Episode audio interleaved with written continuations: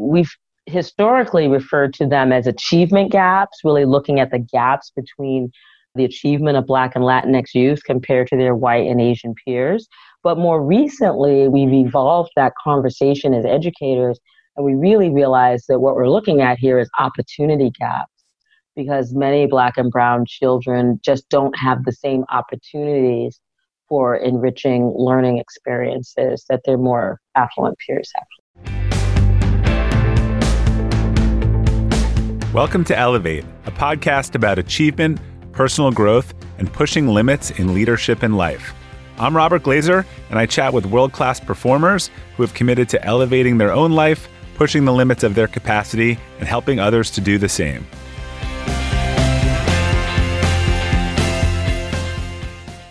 Welcome to the Elevate podcast.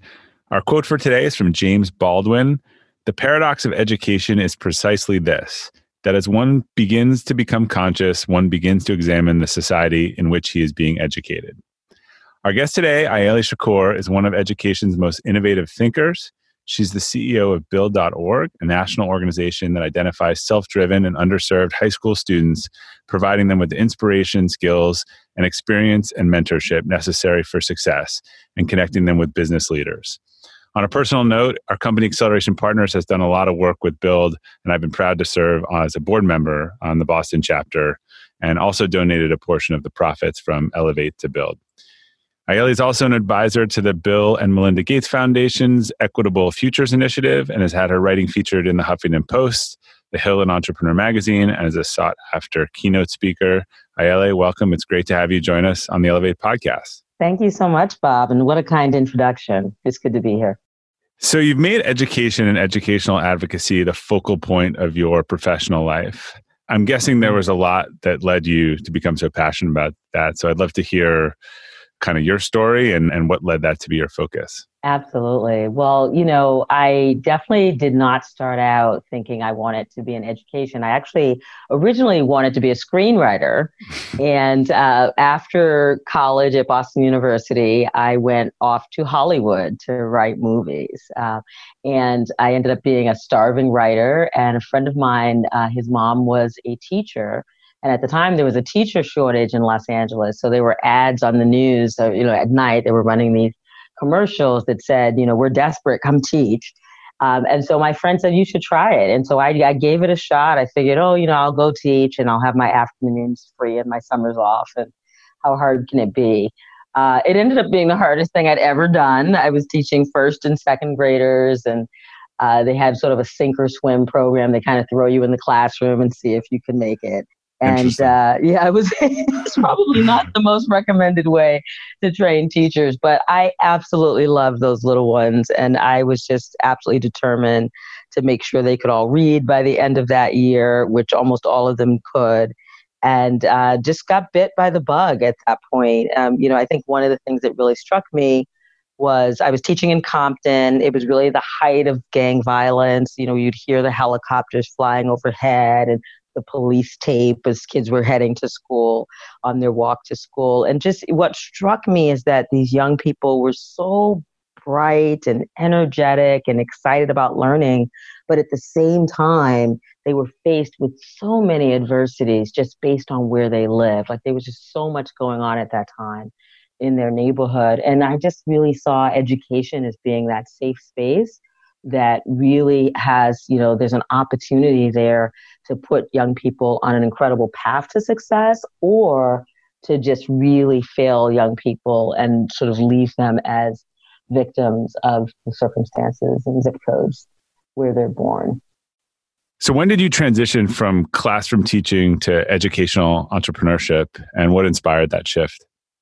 Well, after my time in Compton, um, starting my teaching career, I actually moved back home to Boston.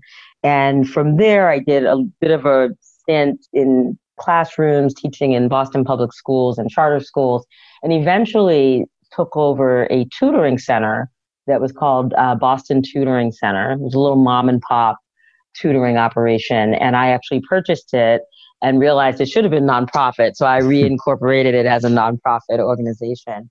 And um, what I found was that there were so many young people that we were working with we would do diagnostic testing with all of our students as they were starting the program. Many of them were scoring off the charts in terms of like reading skills or math skills, but they were failing everything. And that got me thinking about this idea of student motivation and like what is it that helps young people to become motivated when it comes to school. So I was actually doing a lot of motivational programs at Boston Learning Center around the time when I heard about this program called Build that was coming to Boston.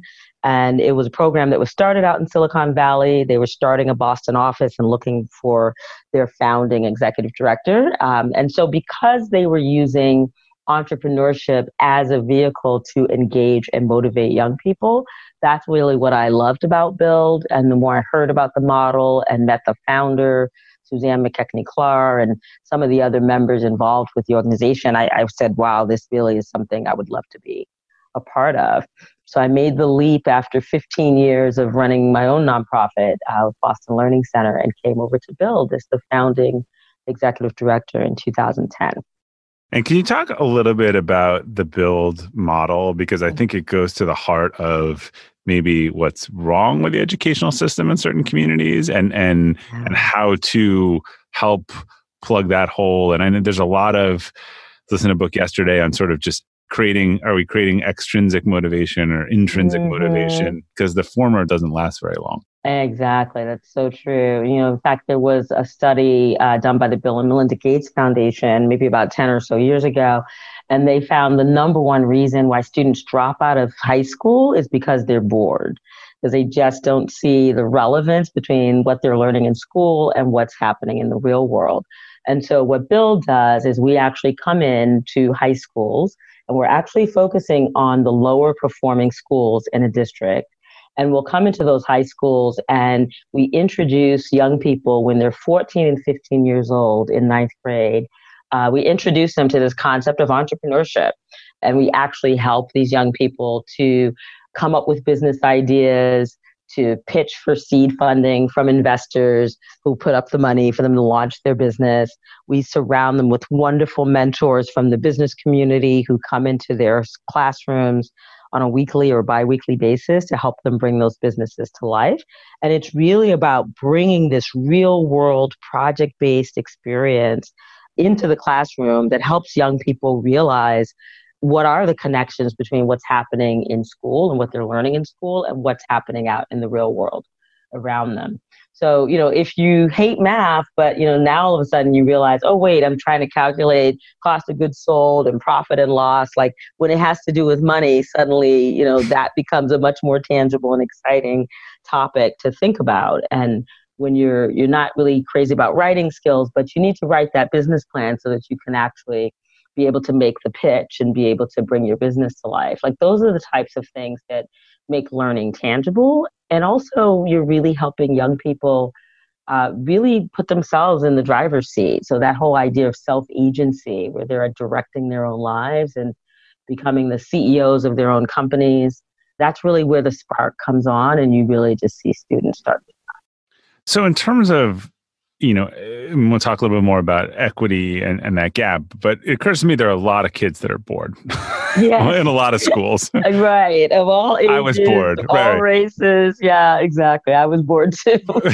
so what's that's a whole maybe separate episode. So what is the what is the difference? Is it the level of involvement in high performing schools? Or I mean, what's the mm. difference in that makes boredom dropping out of school versus not dropping out of school? Right, right. I think, you know, some of it really is also so you combine dull, irrelevant content and then you combine that with low expectations. Right. And that's where you get into the issues around race and class. And so a lot of times when you are at lower performing schools and in under resourced communities, you have some amazing teachers in those schools who are working incredibly hard and really pouring a lot of love and attention into young people. But then you also have a subset of teachers who have low expectations. And sometimes it's done just out of benevolence or we don't want to push the young people too hard or too far.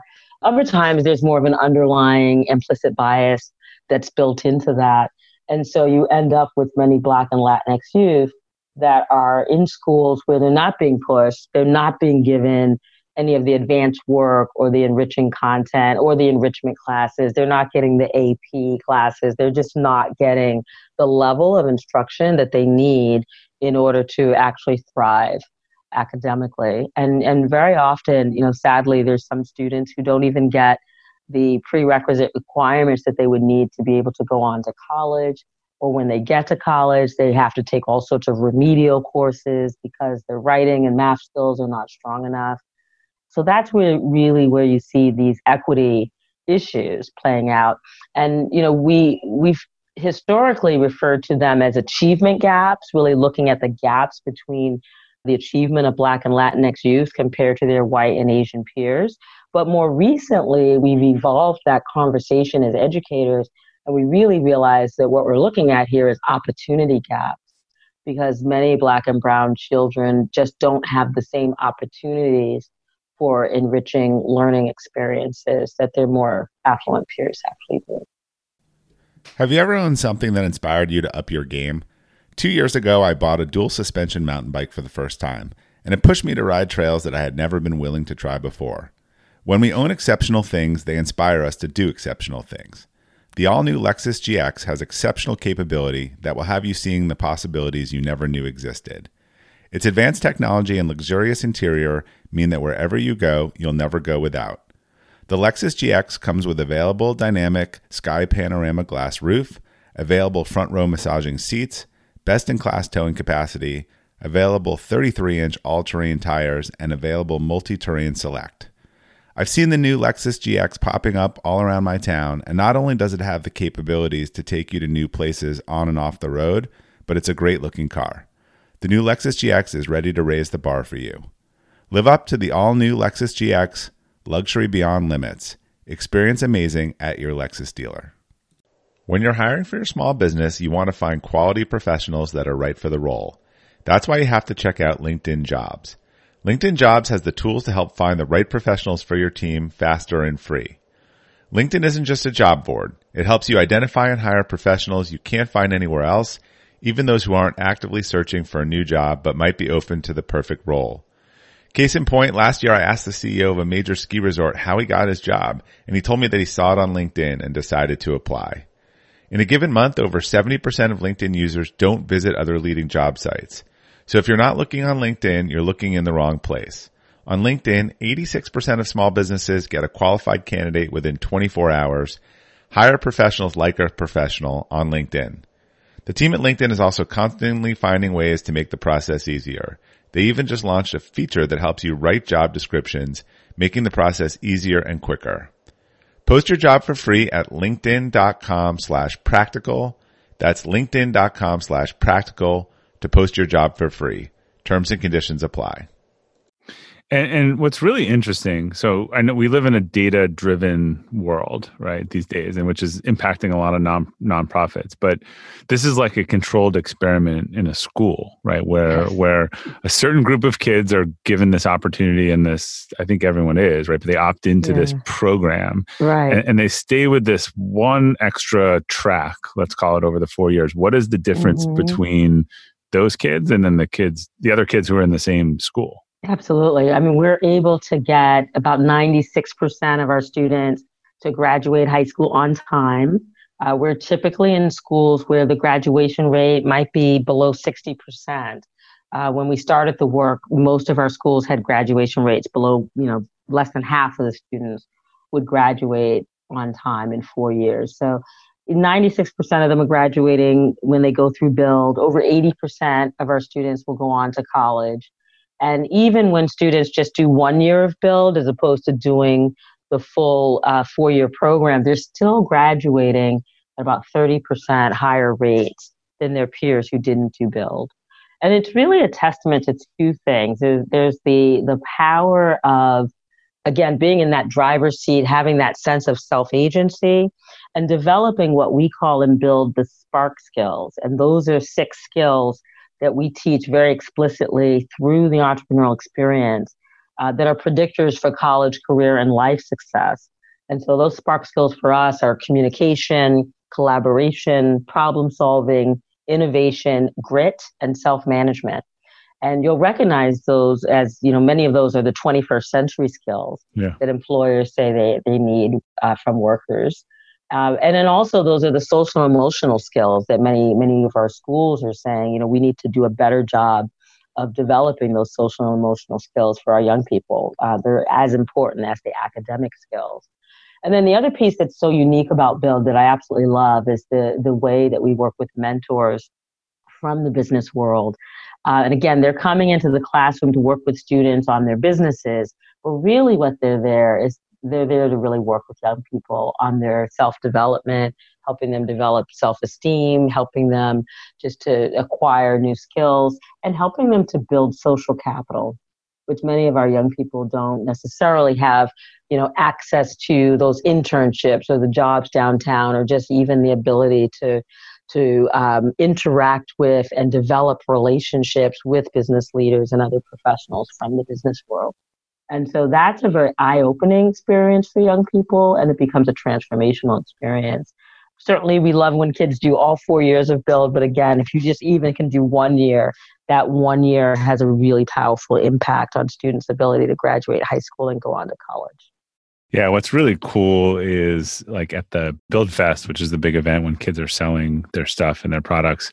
I was you walk up and, and they all identify themselves as the the CEO, the head of marketing, the CFO. Like right. it's, just, it's just very mm-hmm. empowering. Hi, I, I'm I'm you know Mark, and I'm the CEO of of this business. And that's right. I, I just have to think that's very confidence building. Mm-hmm. Yeah, when you're 14 and 15 years old, and you can say I'm the CEO of a company I created. I mean, that's transformational because it changes the way the student sees themselves and it changes the way they see the world and what's possible. And once you can open up a student's sights to the vast amount of possibilities, you've, you've just opened up all of these opportunities for them that, you know, they realize then the sky's the limit. And that's half the game when it comes to motivation, that intrinsic motivation really comes from knowing that there are possibilities and that you have the control. You're in the driver's seat when it comes to taking advantage of all the possibilities that the world has to offer you. Now, I don't even know the answer to this, but on the longitudinal data, do more kids go into business and entrepreneurship in the long run, or does it just become a catalyst for their education and figuring out what it is that they want to do? Yeah, no, they actually go into wherever their passions lie. So we do have a, a, you know a good number of students who will go and major in business, but I'd say we have an equal number who will go into, you know, maybe criminal justice or into education or into health careers uh, or some of the other STEM fields. So we really work hard with young people to help them tap into their passions, whatever that may be. And, you know, for us, success is that they went on to college and then into careers and have a thriving life. And we want to make sure they're passionate about whatever that field is. One of the things, though, that, that I always point out to our young people and to also just new school partners when they're thinking about entrepreneurship, everything's a business. So whatever, wherever they land, right, there's a yeah. business aspect to all of those fields.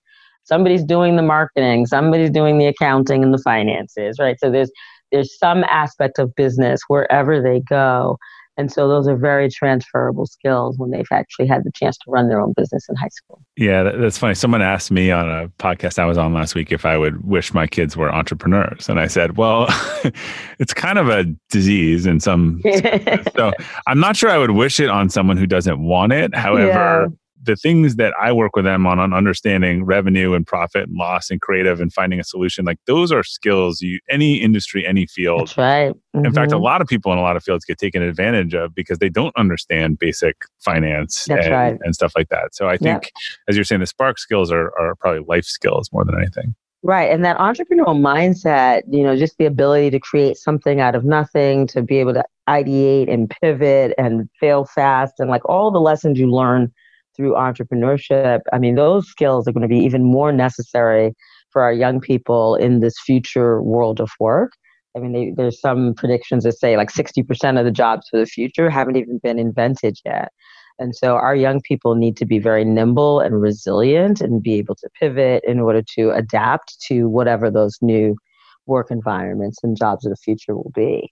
So there's no better way to prepare our young people than to make sure they have that entrepreneurial skill set and tool set so that they're prepared for the jobs of the future. So I know this will be like asking you to choose among your children, but do you have a specific build story of someone like longitudinally that really kind of demonstrates the the impact of of the program? Yeah, well, you know, I think the um, wow, there's so many stories too. So. You're so right. Wow, you know, I I will just choose a local story because you know I did have a, a chance to found the Boston office, and you know, many people, uh, some of your listeners included, might be familiar with Cookie Boss, which is uh, the highest grossing business in build history. They've done uh, well over 30,000 in, in sales and they, they take cookies and put corporate logos onto the cookies. And uh, we had a young lady in that program. Her name was Cindy. And, you know, very shy, a little defiant, just sort of insecure in who she was when we, first met her in 14, uh, at the age of 14 in a school in Hyde Park. And that young lady became the CEO of Cookie Boss. And as such, you know, she was leading her team, she was doing a lot of public speaking and um, you know that business she really helped guide and steer that business with the help of a great mentor uh, who was with the team for all four years. And she ultimately decided that she did want to major in business. And so she went to bentley bentley university and got her degree in marketing. And it's actually she chose bentley because her mentor jim madison was also a bentley grad. So it was kind of nice to see that full circle where uh, she ended up at the same school at his alma mater. And uh, Jim and I were able to attend her college graduation. So we were at high school graduation and the college graduation. And now Cindy is serving on the Boston Regional Board. Mm. So that's sort of like the best of all worlds where you see a young woman who has just been able to shine and thrive and grow and prosper through the build program and now she's able to give back to younger students who are just coming through build um, so she's able to pay it forward. Is she mentoring the Cookie Boss team? That's still going yeah, she's on? not quite mentoring the Cookie Boss team, but she's actually setting up some alumni programs and working with some of our other younger kids in the, in some of the schools where she attended. Uh, that's great. So I, I, mean, you'd probably be one of the best people I could think of to ask this question. But what what changes to the school system? There's a lot of different opinions on education these days. From we need to vocationally to teach specific skills to totally the other way. We need to teach people how to think. Uh, mm. how do we make it more fair and equitable? Like, what what do you think the school system of the future needs to look like? Both, you know, to make it an equitable system, but but also to give people the different opportunities that they need to figure out what it is they want to be and do? Yes, well, um, that's a great question. You know, we, we're actually, um, Build is helping to lead an initiative called Open Opportunity Massachusetts. And it's a cross sector group of educators and government officials and business leaders and um, university partners and employers really coming together to answer just that question and like how do we reimagine education starting here in massachusetts and specifically in boston and some other cities where we're, we're doing this initial work? Uh, one of the things we're really focused on is this idea of a campus without walls. And really it, the idea is how do you take down some of the silos of our traditional brick and mortar schools mm-hmm. where students are isolated and only getting uh, what's available in their specific school. So it's very limiting based on your zip code, based on race and class. And I think with this, with the world of COVID, where all students are learning virtually, it actually opens up a whole lot of other opportunities that we never had before when all learning had to happen in your assigned school in your neighborhood. So it's opening up a lot of really interesting conversations. And, you know, one of the things we're looking at with this campus without walls is how do you give students access to some of the top teachers across the city or across the state, regardless of what school uh, the student is assigned to. So that idea of opening up access to yeah. curriculum and instruction, some of that could be done virtually as well as um, in person. And then how do you bring in the employers to that conversation and your university partners? So you're getting that real world project based learning with rich internships and job shadow days and job opportunities after school and over the summer. And then how do you bring the, you know, wonderful enriching instruction from some of the out of school time providers and in school partners, um, in addition to build like the debate league and you know, other uh, programs like uh, BAM, which is Becoming a Man. Like there's a lot of other great nonprofits and after school and out of school time providers that can really help create a full enriching menu of offerings for our young people.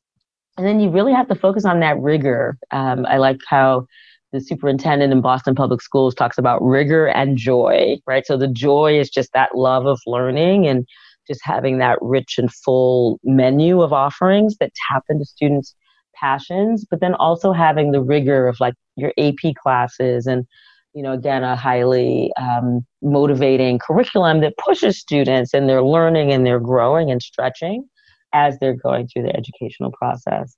So those are some of the, the things that we're really looking at as we think about equity in education. Yeah, the joy and the learning. I think it was a fifth or sixth grade back to school night for one of my kids and, and i remember like my history teacher looked like history and, and, my my son had this you know young enthusiastic teacher and yeah. and and he said like your kids won't remember what they learned in my classroom but i just mm-hmm. i want them to l- remember that they liked learning about history yeah, yeah and i just thought that was such an interesting and that's what you said sort of the learning it just seems like we're way too far on these scales. On one side, you're saying we don't have enough expectation, you know, mm. or or and on the other side, this massive achievement culture that has just destroyed the fun in in learning. And and they're like totally opposite problems. Right. Like, yeah. And I think that, you know, one thing that's interesting, you know, I know it's hard in the middle of a crisis to sort of think about like what are we learning that's actually helpful in reimagining education but yeah. the fact that students are learning online i think once we get past the shock and awe of all of that uh, as we think about learning in the fall there's an opportunity for students to be more self-directed to yeah. really follow their passion to do personalized learning where students are learning at their pace that's right for them and learning some of the, the topics that most interest them. And right now, we have a one size fits all approach to education that is failing most, right? Because we have some students, it's too slow, and other students, yeah. it's too fast. But you're all stuck in that room and you, you're going through 12 mind numbing years of education. Yeah. When in fact, you know, if we move to a competency based assessment system, it allows students to move and flourish at their own pace and to really have those types of uh, learning experiences that tap into their own passion. So I'm hoping, you know, we'll start to see more and more of that type of shift, particularly since we're not going back to school as we used to know it. Yeah. Um, you know, with COVID, there's going to be so many modifications and so much of these blended experiences, part online and part in person. And you know there are a lot of educators like myself out there hoping this is the wave of the future in terms of where where we can push things with the help of technology combined with what happens in person in classrooms yeah i mean the talk about a school without walls i mean the amount of people who have made you know programs free what you can learn yeah. kind of democratizing the content part of education Absolutely. There's so many open educational resources. I mean, a lot of parents were not aware at all that they existed. And then, you know, another great thing that's come out of COVID, not in all cities, but certainly in Boston and, and many cities across Massachusetts, you know, we now have devices and internet coming into households that may not have even had, you know, the laptops or the Chromebooks, and now they yeah. do because schools were able to mobilize and get that done. Now, we haven't solved all the connectivity issues, but people are really working on that. And I think, you know, especially in a state like Massachusetts, that's a solvable issue. And across the country, people are looking at creative ways of making sure we close the digital divide. So, you know, if it took a virus to get us there, you know, that's progress, you know, no matter yeah. how you look at it, right? To make sure that every family has access to the web. Well, it's June 2020, and there's a lot of organizations with everything that's going on. Organization, companies, nonprofits, universities are confronting their own diversity issues and shortcomings. Yes. And I know you, you led an incredible session with a bunch of the students, really talking about it from their own perspective a few weeks ago. So uh, mm. there's a lot of leaders struggling. Uh, this is new for them, and they don't. Mm-hmm. And I know you actually had to deal with this. You, you even led this initiative within the Build organization, which is a really interesting discussion we had. But how can organizational leaders begin to address this issue? You know, some of the unconscious mm-hmm. bias and and they say, well, we know we need to be more diverse, but where do they start? Right, right. I think, you know, first there's sort of the acceptance that, oh, we need to do something differently and move in a different direction. So that's really the first step is just sort of acknowledging that there's work to do in this area. And then I think, you know, bringing in some consultants, experts, facilitators who can help with that process because there's a lot of people now who are doing work in the DEI space with diversity, equity, and inclusion who really can help uh, lead and guide the conversations that need to happen internally in an organization in order to move towards a more equitable, more equity and more diversity amongst the staff and amongst who's in positions of power within an organization. I will say, I always say this, is that diversity doesn't happen by accident. Right? It has to be a very intentional plan and approach to say we are going to diversify our staff, we're going to diversify our board, we're going to look at our leadership team. It's looking at your vendors, who are you spending money with? It's looking at every aspect of your company or organization to see where there are issues around equity and inclusiveness. And uh, that takes, again, just that willingness to says, okay, we need to move in a different direction and then being willing to have those courageous conversations that are carefully facilitated. So I, I don't recommend that folks do, you know don't do that don't try this at home. You know don't do it without yeah. facilitation because these are uncomfortable conversations, yeah. and so you know you really want to make sure you're bringing in some experts that can can help guide the conversation and guide the leadership team in what that process should look like. Uh, you mentioned the town halls that we did at Build, and I was really um, pleased to be able to do that. We had that facilitated as well. We were very yeah. Fortunate to have a member of our board who um, is a, a, DEI professional for a number of companies and has done it for a number, you know, for many years. And one of the things he pushed for was uh, storytelling. And he yeah. said, you know, we're going to just hear from people and let people share their stories and, you know, I'm an African American woman and, you know, I was sort of planning this town hall and I wanted to have some slides and a whole agenda and like, this is what we're going to go through. And he said, no, we're going to tell stories. And I, you know, I was, I went for the, you know, he's the facilitator, he's the expert, and we're going to go with that. And it was, it was a really powerful experience. I have to say, you know, as I was sharing my story, you know, I got kind of emotional. I think, you know, when you hear people of color tell their truth, you know, you will hear things that others may have taken for granted. And for our white allies that were on the call, I think it was eye opening for them. And some of our white allies also shared their stories, which then makes it a safe space, right? And you have to establish the safe space at the beginning of these types of conversations. But it was just great to hear the various perspectives and to hear where people are in their journey and the storytelling helps people gain more empathy when they're understanding what that lived experience is like for people of color and you know at all different walks of life at all stages of life uh, that racism is alive and well in america and that there are systems of racism uh, that need to be dismantled and that is going to take courageous conversation but more than anything it takes people being willing to take that first step and to say okay we are willing to go on this journey to change and to move in a different direction in dismantling the system. Hey, Elevate listeners. Whether you're selling a little or a lot, Shopify is the partner you need to keep the cash register ringing for your e commerce business. Shopify is the global commerce platform that helps you sell at every stage of your business. Shopify helps you turn browsers into buyers with the internet's best converting checkout 36% better on average compared to other leading platforms. I advise a lot of companies in the e commerce space, and almost all of them have migrated to Shopify. And as a buyer, what I love about buying from Shopify enabled sites is that they already know who I am, and I don't have to create a new account or enter all my payment info. The ShopPay service makes it faster and easier to buy, which surely helps with conversions. Shopify powers 10% of all e commerce in the US, and Shopify's award winning help is there to support your success every step of the way. Sign up for a $1 per month trial period at shopify.com slash elevate, all lowercase. Go to shopify.com slash elevate now to grow your business no matter what stage you're in. Shopify.com slash elevate.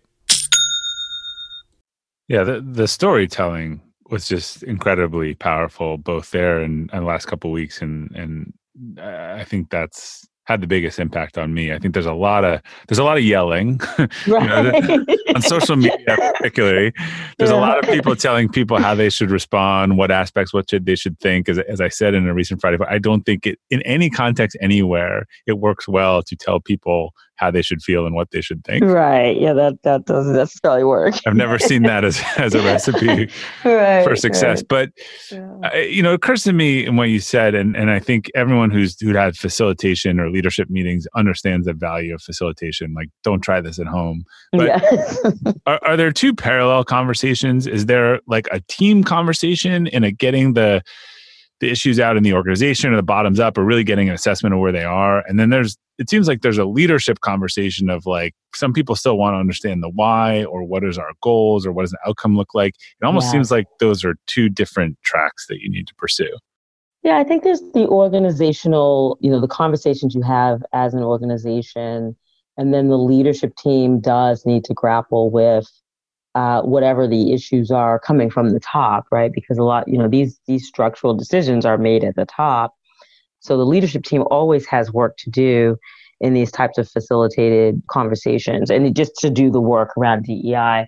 And then I, I still call out our white allies because racism has to do with structures and systems of power like you didn't have to put the structure in place to be complicit in this racist system, right? These structures were put in place hundreds of years ago, many of them, um, and some more recently, like 50 years ago, right?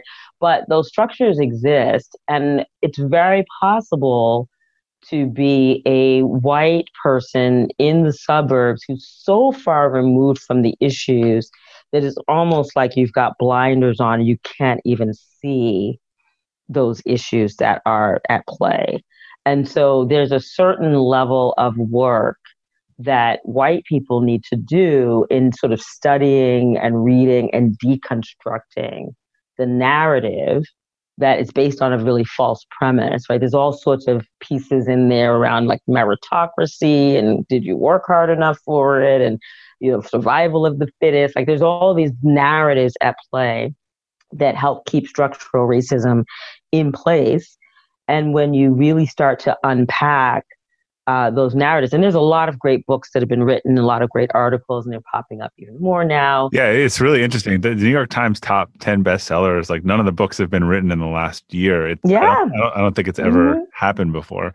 Yeah. Mm-hmm. They've thought, there's, there's plenty of reading. And, you know, I always say it's like the Matrix. You take the blue pill, you're going to take the red pill, right? And it's just like opening your eyes to the systems that are at work and and some of the, the you know that structural racism that's gone back for hundreds and hundreds of years. And it's just not taught in school. Like we sort of gloss over i was reading an article that talked about you know most white people and even a lot of our kids of color you know we learn in history you know black history is just slavery and then civil rights with martin luther king and then obama. Like that's it. Like that's the the extent of what you hear and so there's so much in there about slavery as a capitalist system and the, the construct of race as a way to suppress uprisings amongst the, the poor white uh, workers of that time. You could actually say to the poor white workers, oh, well, look, you're better than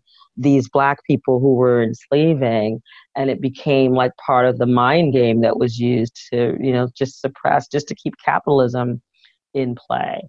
And so there's all sorts of pieces. You look at the the history of our cops, and uh, you know the police force were some of the slave catchers who would go and and you know catch slaves up north and bring them back down to the south. So that adversarial relationship between the police, who many of them were part of the KKK, or you know if they weren't dressed under the hoods, in some cases, you know, the police were just ignoring all of the abominations that were taking place during Jim Crow. So if you don't understand some of those historical pieces that give us the systems and structures that we have today, then it's easy just to sort of gloss right over all of those pieces.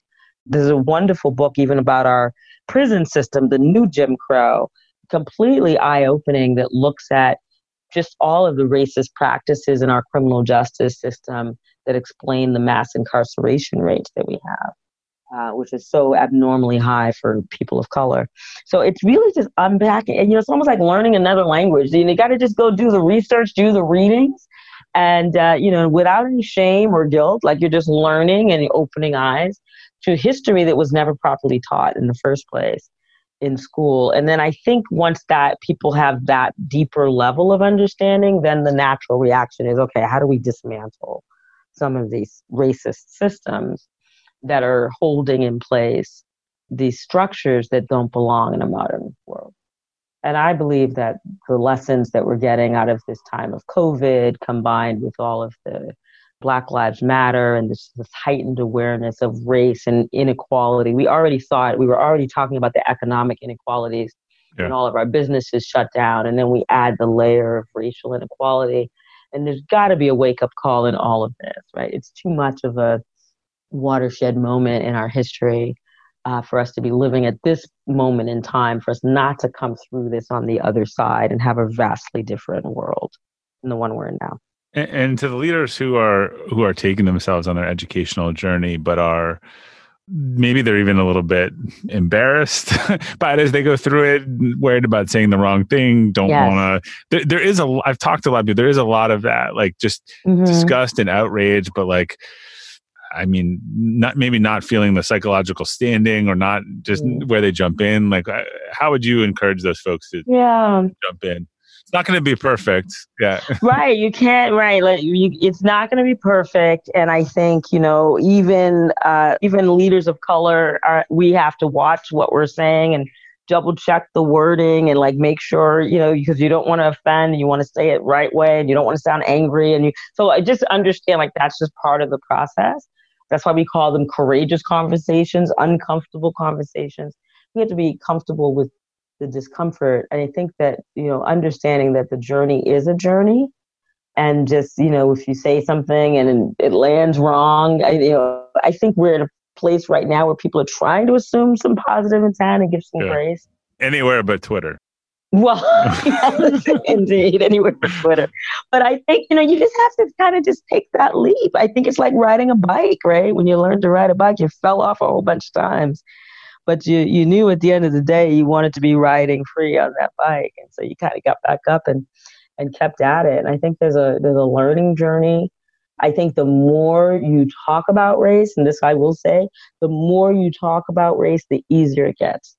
Yeah you know and so you just kind of keep at it you just have to keep at it because it's a real issue in america and frankly it is only our white allies who can actually deconstruct these systems people of color can't do it because it's about dynamics of power and so i think when you go on that journey you just have to kind of get in there and realize, okay, again, it's that red pill, blue pill. Like we're just going to kind of take all the layers back. We're going to do this learning journey. We're going to figure out these real stories. We're going to deconstruct these broken narratives that were not true to begin with and try to bring forth a new way and just be willing to fall off the bike a couple times and know you're going to have a couple of scraped knees and have to dust yourself off and keep going. So bringing it back to Build, how do you think Build positions itself as as part of the solution to these problems and where people could could get involved? Yeah, absolutely. I you know, I think one of the biggest issues is that isolation and segregation and siloing. It might sound strange to even be talking about segregation in 2020, but you know, our many of our students are in schools that are majority black and brown young people. It could be 90%, 98% yeah. um, in some cases. And that means that there are many white children that go to school in all white environments and live in white neighborhoods.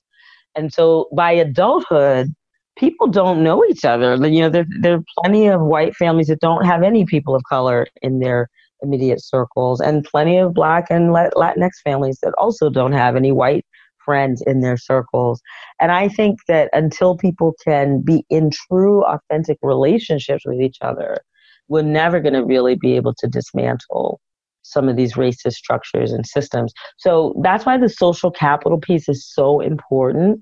And in Build, we bring together, we, we actually have a core value called bridge communities, where we're very intentional about bringing together our young people who are majority of young people of color and bringing them together with mentors who majority are white people who are from the world of business and work.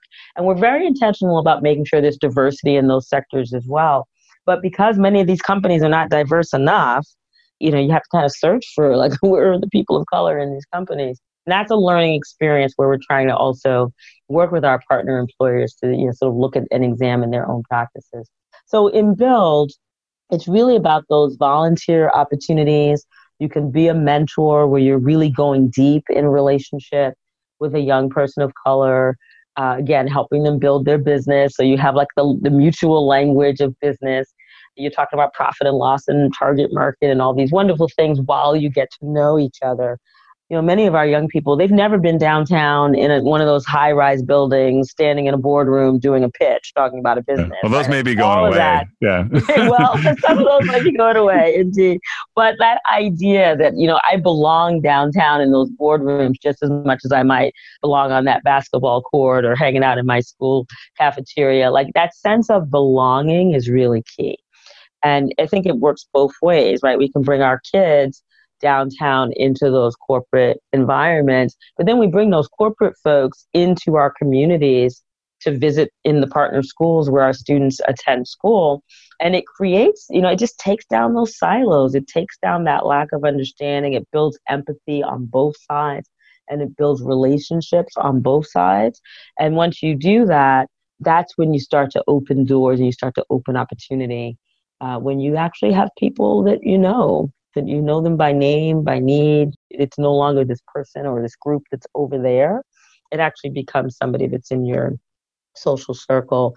And then opening those doors to young people with the jobs and the internships and just the advice on like what's that next step? How do you think about the career or think about the college you should be applying to? All of those little small decisions, you know, they amount to very big choices and very big paths that young people will take along the way. But it's those small conversations along the way that help to lead a young person to a place of success. So um, I say get involved. If anyone's like, what do I do? How do I make a difference? The first thing is to go volunteer, be a mentor, uh, be a trusted advisor, uh, find you know a group, an organization like Build, where you can actually get involved in a young person's life and then start opening those doors, helping them build social capital and building opportunities. That's great advice. And and that's been my my experience too, both working with the organization and similar one. Just exposure. Um, yeah. I, I, think I told you last year I went with uh, Kat Hoke to a maximum security prison for a day and just hearing the stories, you know, Kat has this thing where she asks questions you stand on a line and she asks questions to the people that are volunteering and the and the folks in prison like how many of you were tucked into bed by two parents and told you were loved when you were a kid or age 10 and stepped to the line and and i mean it's wow. incredibly emotional and power and then the questions get deeper and it becomes very clear how we're the same and mm. how we're mm. different and how no one starts on did not start on a level playing field and exactly. did not have a chance some of the people. Right right. It's very true and I, it's it's you know the the impact that someone can have on another person's life when you come in is particularly in those high schools years which are such formative years. Yeah. Just any of the you know k through 12 that whole journey just defines so much of who young people will become as adults. And in those high school years you can just have such an impact young people are so malleable. They want to be successful. Everyone wants success. But the key is like, are there people who help you on that journey to sort of identify and open those doors and sort of show where the landmines are and help you, you know, just help you through that journey of life. No one makes it on their own. Yeah, absolutely not takes a village. So, last question: What's a personal or professional mistake that you've learned the most from? And it could, that could be singular or repeated. Yeah. A lot of people Ooh, just keep making the repeated. same one. Yeah. uh, you know, I guess like initially going back to that idea, no one makes it on their own. You know, I think in early in my career, just trying to take on everything on my own and and feel like you know I can be superwoman and get everything done. So I, I did learn along the way. You know, you have to you know, it's a team effort. You have to find allies. You need mentors along the way, no matter where you are in your career. And, you know, just to collaborate and find partners and trusted allies in order to to move things forward. So I would say that was definitely one. And then the other one is really just a lesson you learn through entrepreneurship, and that's just fail fast, right? Like if you find something's not working, um, you know, admit it's not working. Don't just keep plowing away trying to make it work and kind of letting that go on, lingering sometimes for years while you're trying to tinker around the margins. Like you have to be willing to know when something's not working and just to stop, admit it didn't work, move in a different direction. Sunk cost theory, yeah. Yeah, right, exactly. And yeah, sometimes we we hang on for too long, hoping to turn around a situation. Sometimes it's better just to fail fast and learn from it and pivot and move on. All right. So, where can people learn more about you and Build and how they could get involved? Yeah, you can go to build.org. So B U I L D dot O-R-G. Uh, that's our main website. And uh, there's lots of ways there. You'll find about, you know, volunteering. You can sign up for our uh, mentor opportunities, or you can just sign up for other ways to volunteer. And someone from our office will get back to you. And uh, we also are located in Boston, New York, Washington, D.C., and the San Francisco Bay Area, which includes Oakland, East Palo Alto, Redwood City. So there's lots of different um, major cities that we're in, and Build is expanding to new cities as well. So if we're not in your city just yet, uh, we might be coming very soon to your neighborhood. We have a whole new satellite program that allows us to launch in new places. What, what about outside the U.S.? I know I've gotten a few inquiries. Ah, yes. You know, our hope is long term to be a global organization. We are actually talking to some folks in Kenya and Rwanda about doing build in, in Africa. Um, right now, we're just in the United States, but again, we do have this satellite program that really can take build anywhere. So, you know, if you know someone who's looking for entrepreneurship programming, just get in touch with us. All right, Ali, thank you for sharing your story with us. You're doing incredible work that feels more uh, urgent than ever right now. Thank you so much, Bob, for having me on. And I appreciate all of your support for Build and, and just all of your involvement over the years. Absolutely. To our listeners, thanks for tuning in to the Elevate podcast today. We'll include links to Ayele and to Build and her work on the detailed episode page at robertglazer.com. If you enjoyed today's episode with Ayele, I'd really appreciate if you could leave us a review as it helps new users discover the show and the content. Thanks again for your support. Until next time, keep elevating.